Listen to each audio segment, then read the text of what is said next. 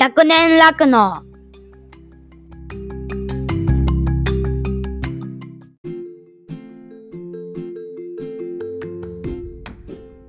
コバちゃんのものまねできるようになった？なんでさ、なんで、なんで、なんで、なんで。牛乳で乾杯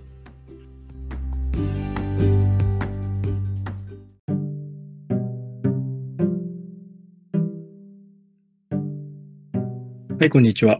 こんにちは。前田お疲れ様でした。お疲れ様でした。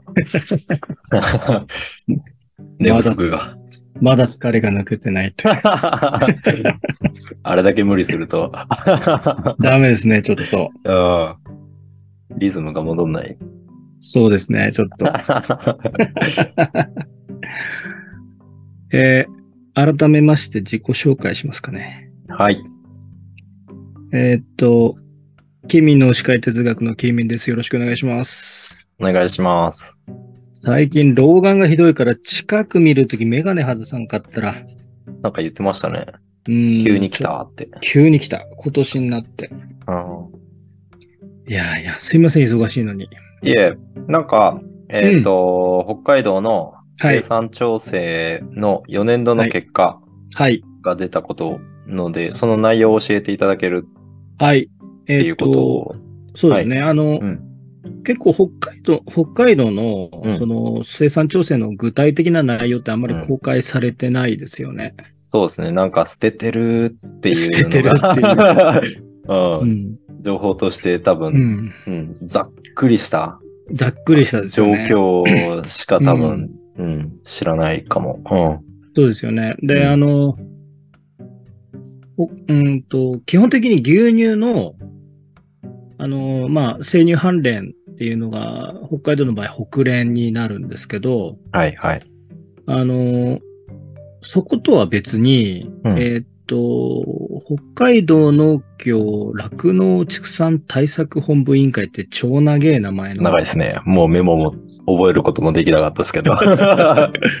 落体って言うんですよ。あ北海道の落落体、落体、落体って言うんですけど、そこが結局今回の生産調整の数量を決めたりしてるんですよね。へえ。で、あ細かく国連じゃないん？そうなんですよ。で、うん細かく言うと、その牛乳の出荷す、あの、集荷した後の出荷先であったりとか、いろんな細かい、その、入荷交渉であったりとか、その入荷の単価、あの、うん割合みたいな決めるのを、えー確かね、生乳受託販売委員会ってまた別にあるんですよ。はいはいはい。それは多分こっちにもありますね。はい。それが北うん北連とがっつりよ、がっぷり4つで、基本的に北連側、まあ、でも。でもね、中身パッと見ると、うん人変わんないんですよ。ほとんど。へえ、組織が違うだけ。組織の名前が違うだけで、ほとんど重複してるんですよ。それはへ、ーえー各、えー北海道に93農協あるんですよ。はい、はい、多いな。はい 93農協ある組合長がはい。集まって、うんえっ、と、各地区、要は大保津区、十勝、根室、釧路なんか、要は、えっ、と、12地区あるんですけど、うんそこで集まって、そこの代表、副代表が全道に行って、全道の落体っていうのが決まるんですよね。はい、はい。で、落体の組織の事務局っていうのが中央会なんですよ。うん、うん、うん。いで、や、こその、そのスタイルで言ったら、はい、東府県で言ったら全農も同じですね。農協から、あの、うん要は農協の組合長が、うんあ出てって、なんならその全農のトップも、うんあの選挙で農協のトップから決まってくみたいな。うん そうなんですよね。で、うんそこが決め決めて、結局、もともとが、確か、令和3年度の目標数量っていうか、契約数量が415万9000トンぐらいだったはずなんですよ。はいはい。で、令和4年度もそれで100%でいきましょうと。ちょっと牛乳が余ってるっぽいけどって、去年の段春の段階で。春の段階で。はい。だけど、もう入荷交渉も含めて考えると、うん減産しないと、その強気に出れないっていう方向性のもと、まあ、410万9000トン、要は5万トン削減はい。っていうことで、舵切ったんですよね。うんでそ、れが年度途中で。年度中途中で変わって、最終的に北海道の生産実績っていうのは、はい。403万えーおー8000トン減らしましたね。減らしました。ははいい。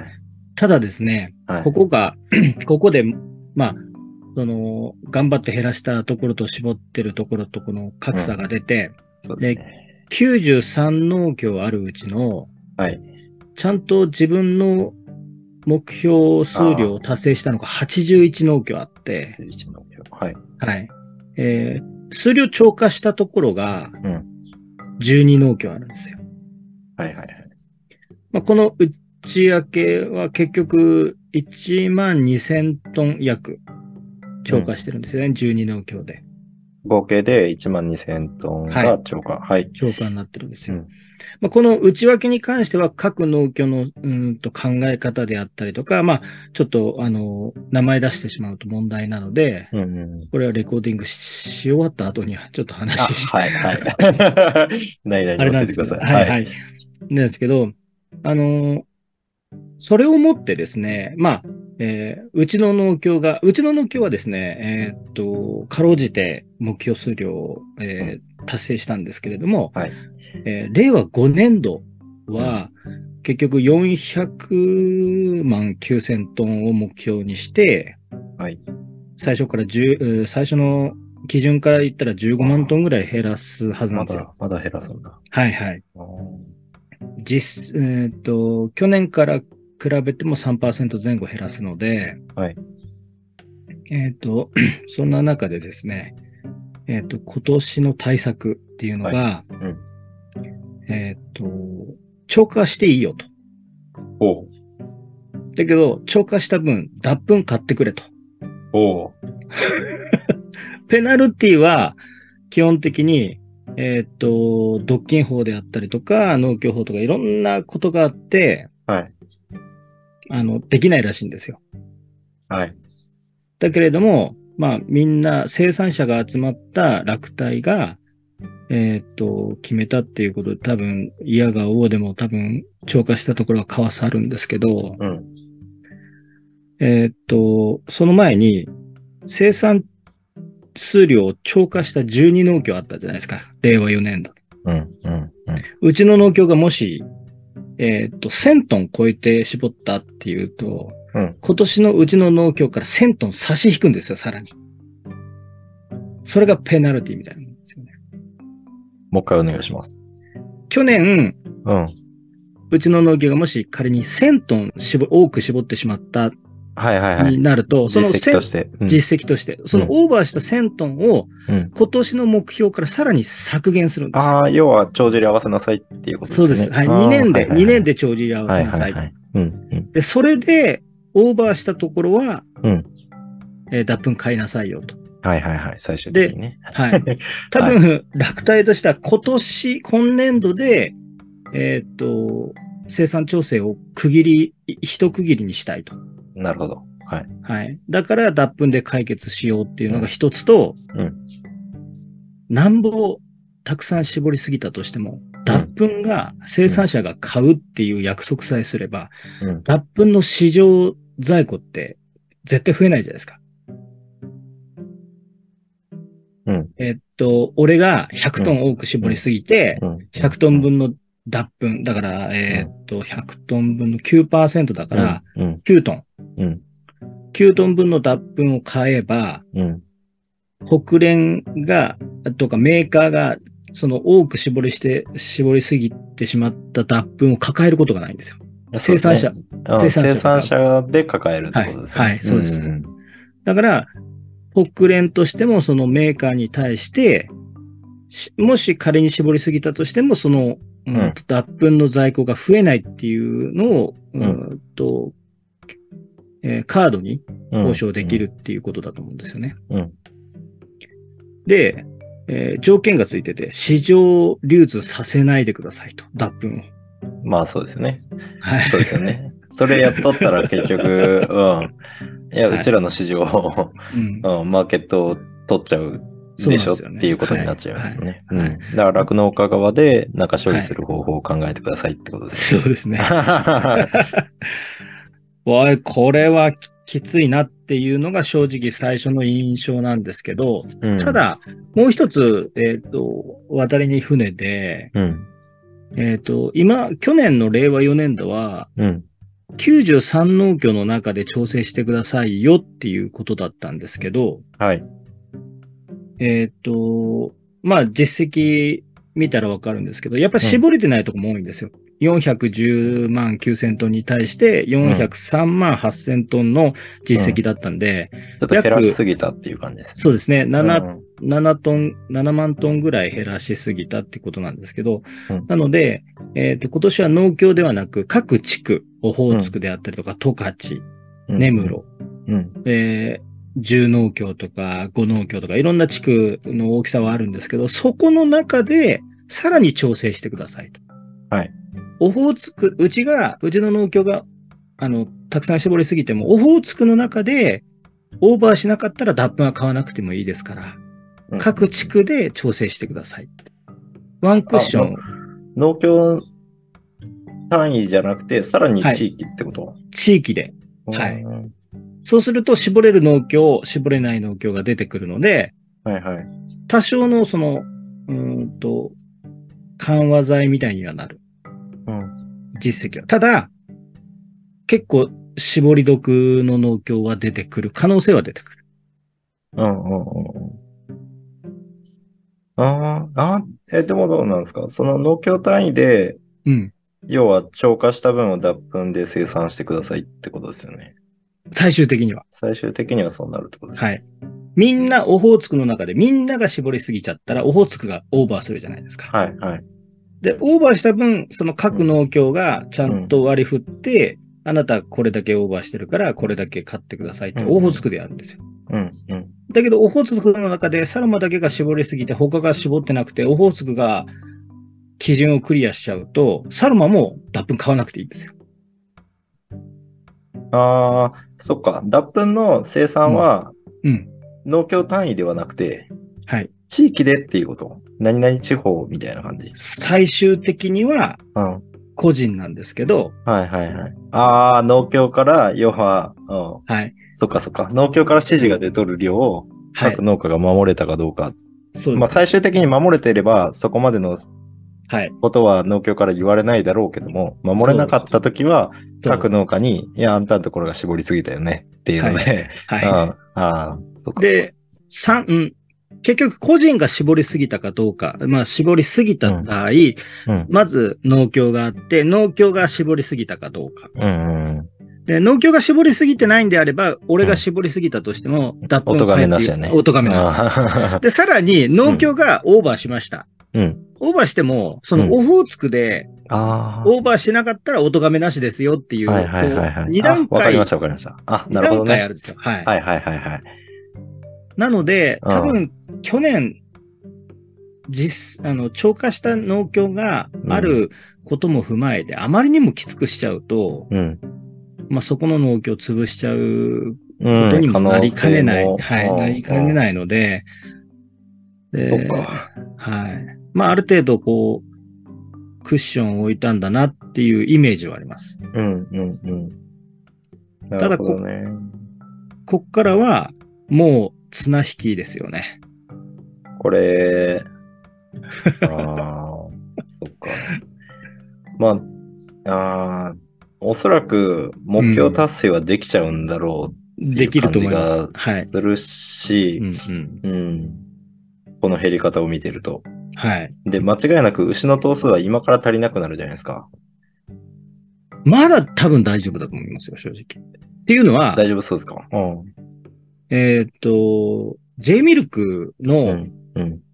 図、あの、表を見て追っていくと、計算牛の頭数っていうのは、計算牛頭数はすごく減りましたよね。うんなので、うんまあ、全体的にこう生産抑制にはかかってるんだけど、うんえーっと、それ以前に生まれてた今の1歳、うん要は今年から来年にかけて産むハラミっていうのは、ふはい多い状態のままで来てるんですよ。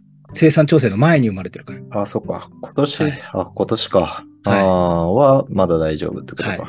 要は、うん。今年生まれてるメスが少ないんですよ。そういうことですよね。今はい年、なんなら、来年、あ、去年の末ぐらいからですよね。あ、そうです、そうです、そうですそうです。あー去年の末から今年にかけてのトスが少なすぎて、うんうんうん初任はすごい安いですけど、うん。育成は元に戻りつつあります、価格的に。はああ、っていうことだよね。い。なのでそういうことで、すよね。うんはい、球数が、えーっと、計算牛になることを考えると、今年から来年の春先にかけては、まだ、うん、調整しない限りは結構生産できちゃう状態にある。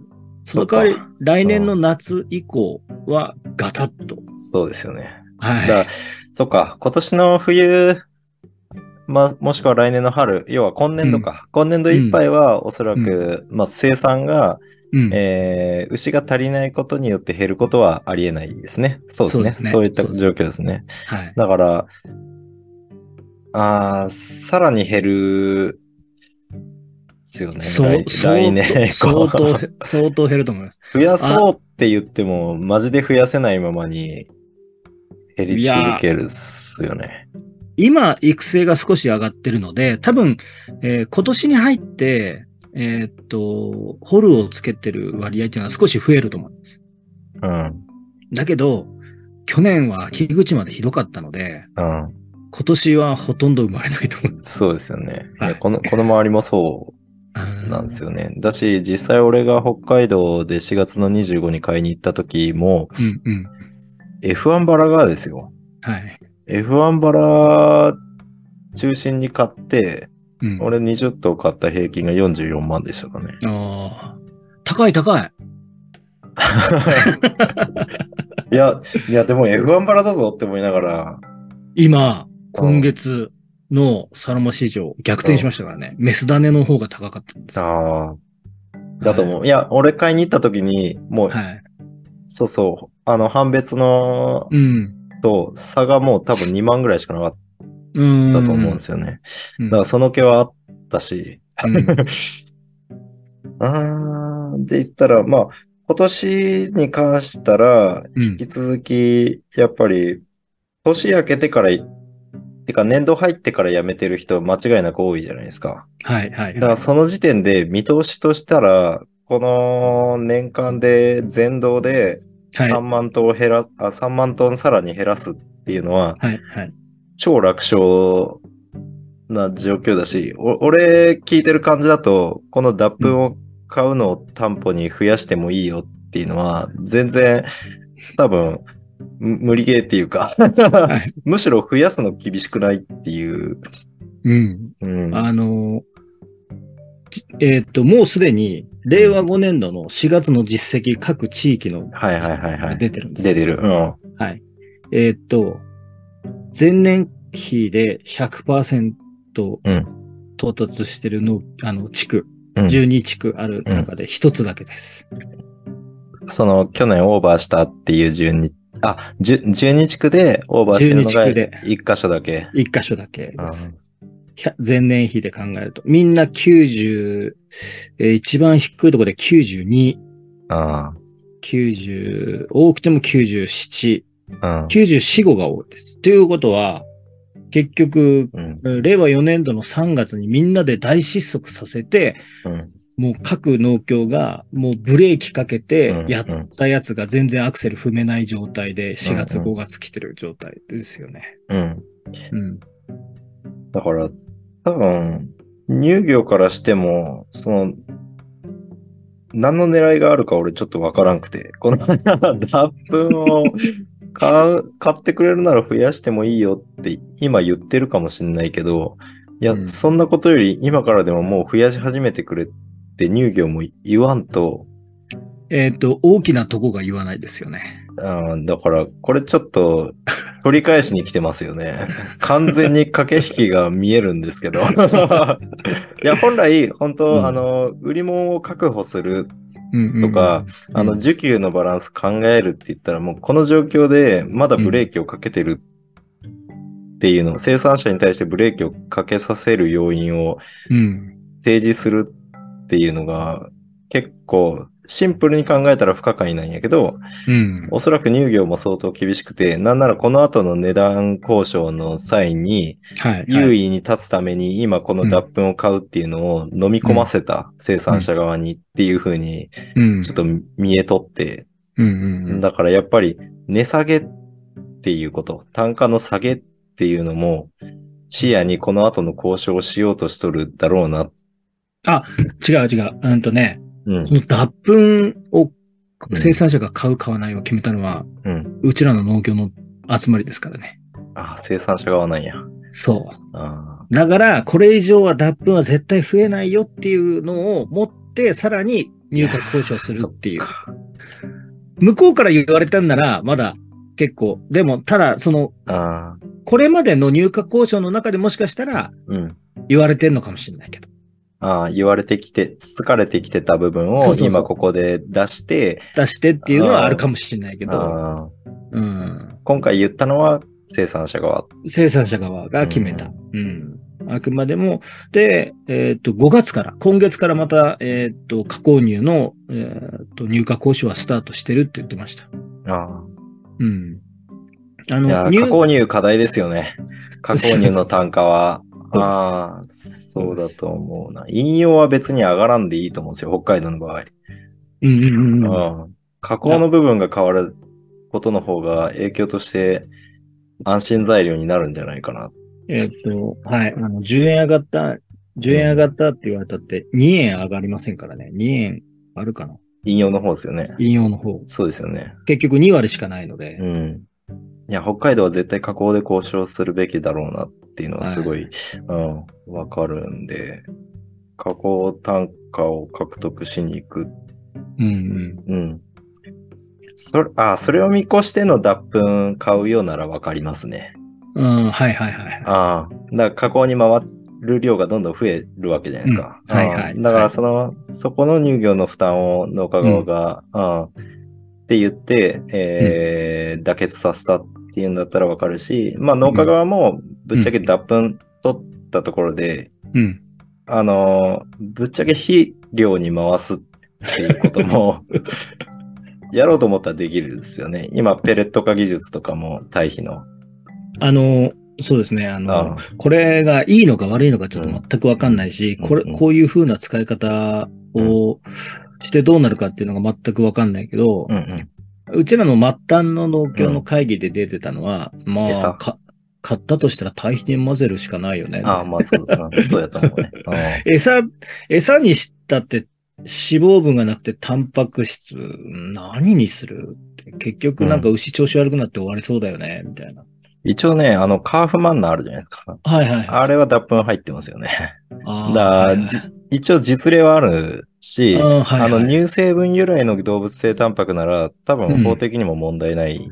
あーなるほど。はずなんですよはいはいあとは、その豚とか、うん。あああっちの飼料に回して、どんだけ消費できるかっていう世界にはなると思うんですけど、うーん、まあ、脱粉を買い戻すはなさそうな雰囲気はあるけど、うん。うん。いや、だから、結局ね、この先ですよね。牛乳が間違いなく足りなくなる。で、消費が今戻り始めた。うん。もう一回この需給のバランスっていうのがはい。大きく動き始めてるじゃないですかね。今ま、今とは違う動き、動き方ですね真逆に動く真逆ですよね。うん。っていう中で、うん。多分今度乳業が構成に出れるので、うん。だから、まあ多分それにじゃあ対応できるかって言ったらできない見通しが立ってるじゃないですか。あとは、うん。今、北海道で言うと、うん二元集荷があるじゃないですか。はいはいはい。あえー北連に出荷、えっ、と、あとはアウトサイダー。要あ。は、あの、契約数量は北連に出して、それ以上余った分はアウトサイダーに出荷するってやつがう、んうんあとは入荷次第では、まあ、戻ってきてもいいよ。もう本当に逆に足りなくなるのであればうん戻ってきてもいいよっていうのか、それとも、まあ、いうーん、きょ一昨年あたりだ相当トラブルがあって、うんあれだったんですけど、今は多分なんか落ち着いてますよね。うん。え MMJ もそうだけど。うん。うん。多分今がバランス取れてるっっていうことは、おそらくここからまた指定団体の方が部が良くなるはずなんですよ。うん。うん逆にそのアウトに流していく、まあアウトって言っても特に MMJ だと思うんですけど、はいはいうんに流し続けることに今度メリットが出なくなる可能性があるので、うん。だからここで指定団体が優しく手を広げておくと、うん 結局元通りかなっていう風な。うん、そうですね。ただ、各、えーやっぱり農協、うん。うん。手を広げて元に戻すっていうのにはだいぶ反発あるみたいですね。反発は、あ多分農家側の反発でしょそうです。う。うんでも多分乳業とかからしたら、うんぶっちゃけどっちでもいいし、なんなら需給のコントロールできるんだったら、やっぱ指定団体っていうのがうん乳業側からしてもありがたいはずなんですよね。うんうんうんあアウトに出されて、その市場、その乳,、はいはい乳業、うん。乳の部分の市場を乱すうん。っていうのは、んあーうんそれは乳業からしてもアウトって正直うざいと思うんで、はい。うん。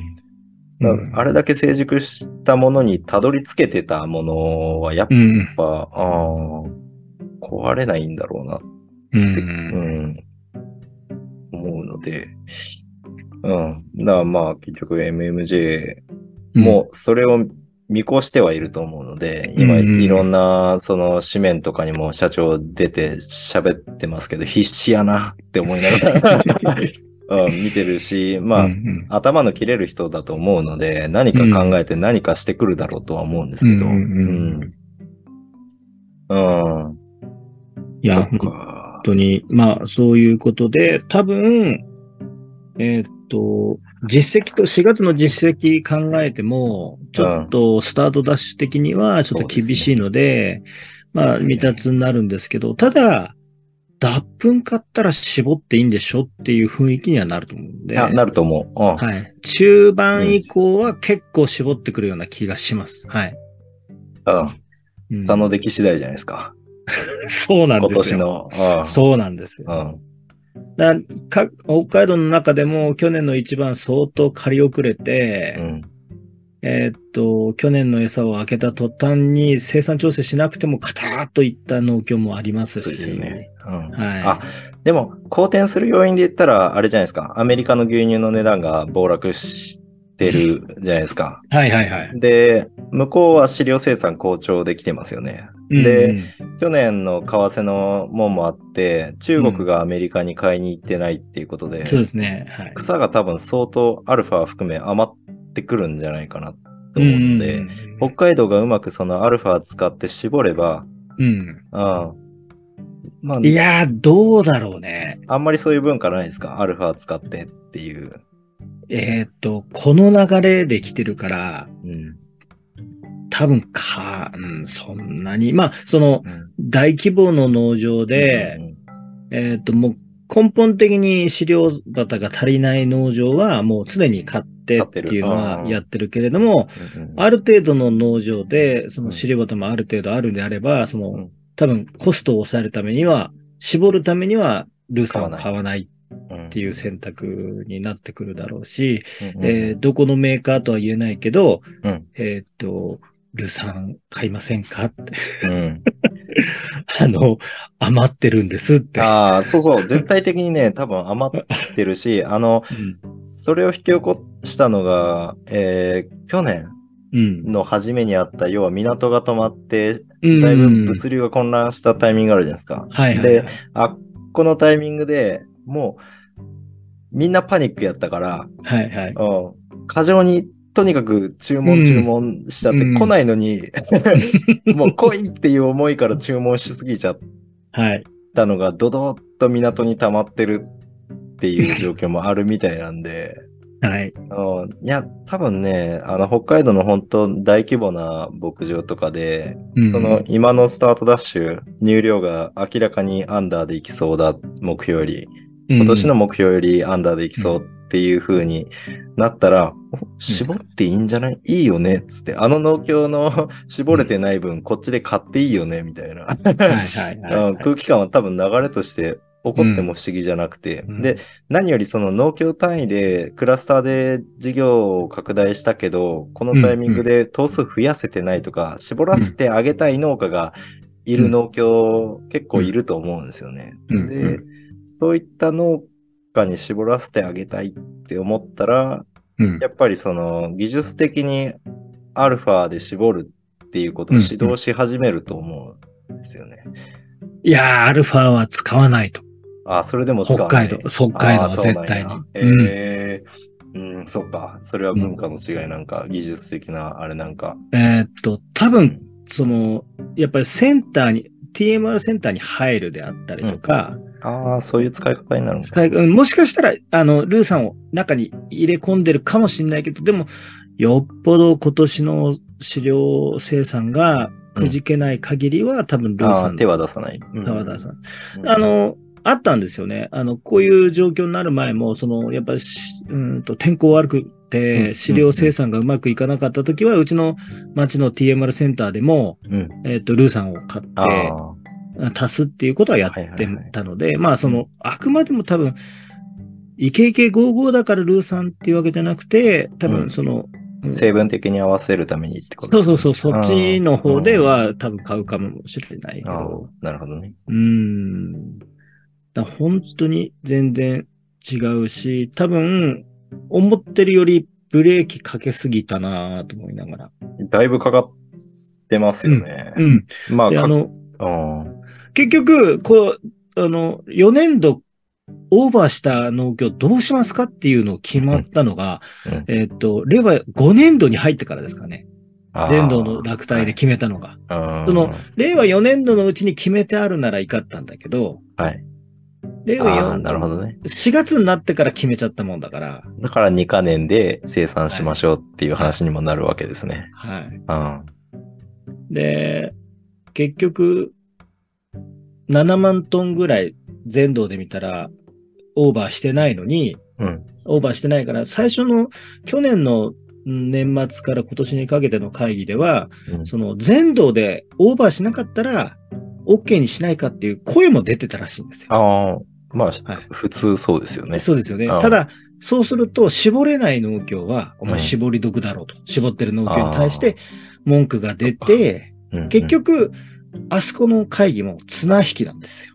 まあね、そうですよね。の、うん、環境があっての、うん国連だったり、落体だったりっていう、はいうんうん、構図で言うと、当然ね、そういうこ部署、部署ごとに、うんねなんでうちがっていうのは、はい。必然出る声でもありますよね。はい。だから結局、今決まった話も、去年の10月に決まった話も、最初からある程度できればよかったのに、うん。もう、綱引きばっかりやってて、右往左往してて、結局、急に生産調整ですっていうのを来たからみんな怒っちゃうっていうか、うんあの、下、下っ端のところは。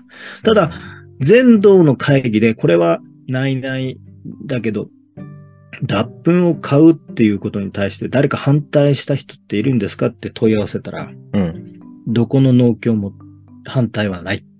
まあ、そうでしょうね。うん絞っていいっていう条件があるんだったら、うんまだやりようあるわっていう思いはあるでしょうね。そっか。結局、4月から、えーっと、な、え何円だったんだ、これ。4月から多分113円ぐらいになってるんですね、前後。まあ、その成分によっては変わってるんだけど、うんうん113円前後になってるんだけど、うんうんえーっと。上がりましたね。結局。上がりました。あこの間、マサさんと喋ってて、あ。うん。俺、久しぶりに、それこそ乳代生産書みたいなやつを見てて、うんあれ？俺、だって105円しかないわ。つって、おかしいっつったら、3月の乳代日に出ましたね。ああ。よく考えたら、その4月からの乳代まだ来てねえや、うち。はいはいはい。だから、あれだったけど、それからだいたい7、8円上がるので、うん。うん。うん。まあ、110円前半？ご多い人で5円ぐらいになるんじゃないかみたいなことはちらっと聞いてたけど。そのぐらいまでなってきたらだいぶ違います？北海道でも。はい。だいぶ違います。だいぶ違いますよね。だいぶ助かります。来たーって感じですよね。これが12月からこれだったらと思いながら。あーで、あーまあまあまうん、正直、あ。うん。その、まあ、115円であれば、うん。ある程度は吸収できると思います。うんうんうん。ちょっと体力戻し始めれるんじゃないですか？とと思います。はい。はい。はい。はいうちもそんな感じなんですよね。今、要は11月値上げして、まあ、うん不自由期もあったから、プール入荷としてはそんなに変わってなかったけど、うんあのー春ぐらいから、ぐんと上がったんですよ。うんうんうん。で、この2月分の入大生産書を見たら、うん。おうおうおうおうって感じだったんで、ううんん、多分8月にもう一段階上がってくれれば、うん。もう間違いなく、うん。うん一安心どころか、うん、もう、んもう底根の、そもう最悪の状況で今の投資、うん、うちでやった投資の償還計画も立て直して、で、帳尻合うようにしてるので、うんうんうん。うん、随分楽。おー、いいね。いやーいや、もっとここ、しっかりしたもんに作っとけばよかったぐらいの。もっと金かけとけばよかったなっていうところが逆にありますけど。はいはいはいはいまあでもそれぐらいの余裕が今出てき始めたかな。うんうんうんうん見通しとしてはだいぶ、明るくなってきたかなっていう感じで。ううんん、だから北海道もそういった。感触なら、ちょっとこっちも一安心かな。結局、この、うんあの、需給のギャップの舞台が間違いなく北海道と関東であって、はいはいそれ以外の地域は、いや、いかにこの状況でうん増産はい。を視野に、うん。あの、これを乗り切るかっていう状況で、全く違う動きをしてたので、はい。うん。一方でやっぱ、その、首都圏で売れない牛乳がこっちに流れてきてた。で、それが、あの、牛乳のマーケティング、マーケットを乱してたっていうのうんもうん正直あったので、早く解決しろ、受給って思いながら。だから、ある意味、ジレンマを感じてたのは、その都府県かもわかんないですね。あの、うんあ、関東以外の都府県。うん。いや、本当にあおちゃんとかの話聞いてて、うん。まあその、まあいろんな人と話す中で、やっぱり西日本も含めて関東以外の本州っていうのはうん。やっぱりちょっと大大きくうん。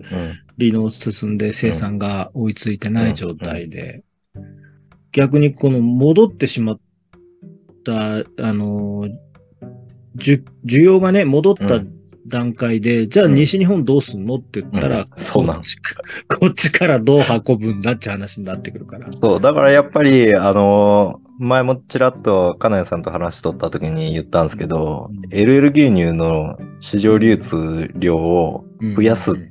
で、北海道で LL を作って、うん、要は冷やさない状態、うん。常温で、うん。で、箱詰めできてっていう状態で流通できる量をうん北海道で増やしてくれたら、うん多分西まで運びやすいじゃないですか。うんうん今一回関東で陸揚げして、そこで牛乳パックに詰めて、はいはいはい。で、そっからさらに西まで運ばないといけない。その間ずっと冷蔵しないといけない。うんうんで、かなりコスト上がるんですよね。うんうんうん。まあ、LL の工場を作ったり、LL の牛乳を作るのもコストかかるかもしれんけど、素人目にも絶対北海道で、あ バック詰めしての方が、そこでもう常温にできるんですよね。意外に北海道内の LL 牛乳っていろんなとこで作ってるのね。ああ、そうなんですね。森永だったら裏あ、方の森永のイメージはある。はい。うんあと、組合、組合乳業って言ったのかな？なんか、旭川で作ってるやつは、逆に、えーっと、香港？ああ、海外向けにね。海外向けに行ってうんうんる場合もあるし、明治雪印もあるはずなんだよね、確か。はいはい。うん。うん。工場自体はあるから、そこを増産するか、あの。ね、増産するようにしていくかどうかっていうのが、うん。まあ、その乳業自体、今、新規で投資するっていうのはそうですね。そっちも体力ないですからね。あいや、だから今こそ農水が、あの、うんそういったのを作れば、うん。かなり今後また同じようなことが起こった時にも、うんそのバターでしか長期保存できない、脱粉でしか長期保存できないっていうのと、うんもう一択うん、うん。増えるっていうのは、うん。随分メリットがあるかなって思うし、うん。うん。うん。何より、ああ、そう、冷蔵ってほんとネックやと思うんですよ。うん。エネルギーのことを考えたら。ああの、うちの町にある森永の北海道バターっていうのは、うんえーっと、工場増設、増設、増設、今も増設。で、ええ今年の秋にまたさらに大きくなるのかな。今作ってるんだけど。うんだから、ここのオホーツク管内だけじゃなくて、旭川とか、もう他の、まあ、200キロ近く離れたとこからも牛乳寄せて、ええガンガン寄せて、うんあもう足りない足りないてるんですねう足りない足りない。あの、全国のイオンで販売されてる牛乳にはあもしかしたらうちの牛乳が入ってるかもしれない。うんバター、もう北海道バターね。うん、はいはいはい。うん。だから、儲かってるところはやっぱ投資していくんだけど、うん。乳業も。うん。いや、でも、バックがイオンって聞いて、今すんげえ不安になったんですけど。あのね、それはね、うんプライベートブランドだと思うんだよね。そう。だから、うん。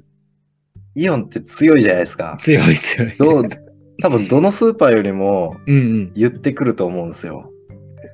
だから、量が作れないってなった時に、うんん何言ってくるかわからんなってうん。いや、そうですよね。いうのがあるからイオンはね。ああ、うん。伊東洋華堂より怖い。思う。うん。から、やっぱそういった点では、量が確保できなくなるっていう状況が、うん本当に嫌だと思うんですよね。うんうんそう、でもね、やっぱりここの森永はずーっともう10年以上うん他の地域から牛乳寄せてきてる。う。うんんうんうん。相当力は入れてるみたいだね。だから、うんその、もうちょっとね、その、売れる販売網を、まあ、ゆうんここは森永があるから森永乳業の営業の人とも話するんだけど、うんやっぱりこう、ちょっと海外向けもうん。うん要はあの、脱粉、脱粉って言うけど、液状脱粉とかもあるんでしょ？その、要はヨーグルトを作る。へえ。なんかね、脱粉にもいろいろあって、俺もはいはい。すぐき聞くんだけど、すぐ忘れちゃうんだけど、その、いろんな脱粉があって、結局脱粉を輸出したとしても、向こうでそれを加工する工場がないと使えないから、そのうんよく発展途上に、の国に送れって言うけど、向こうで処理ができなかったら意味がないからって。そうですね。だから向こうでなんか工場を作ったりとか工場を稼働させたりして、し始めてはいるんだっていうことはちらっと聞いてるから、ああ、うん少しずつは動いてると。なるほどね。工場の海外進出か。そうそうそうそうあーそこまで考えんと、そっか、海外持ってけんもんな。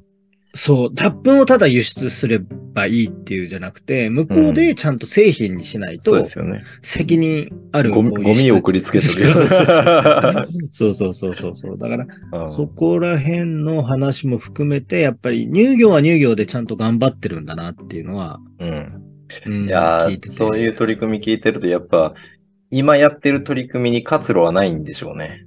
ないんでしょうね。だから新しいことをやりながら、うん。ここだっていう糸口を今、うん。必死に探すための投資を続けとるんやろうなっていうのを感じて心が痛くなりました。うん。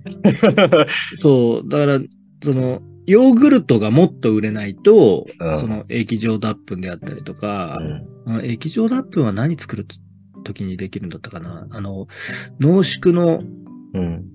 うーんと、濃縮ミルクじゃなくてなんか半分ぐらい脂肪のやつあるでしょなんだったかなそれ作る時にできるのかなうーん。うん。俺もよくわかんないんだけど、うん。そういうのが、やっぱりその、うーんとヨーグルト戦線で苦戦しているメーカーさんは、うん。結構余ってきてるから厳しいって。うん牛乳だけじゃなくて、本当すべてが売れないと、そうですね。うん。肉牛と同じですよね。そう。一頭が家いちう。そうそう。そうロースロースばっかり売れるけど、桃が売れ。桃肉が残っとる。一番量あるところね。そうそうそうそう。そう、だから、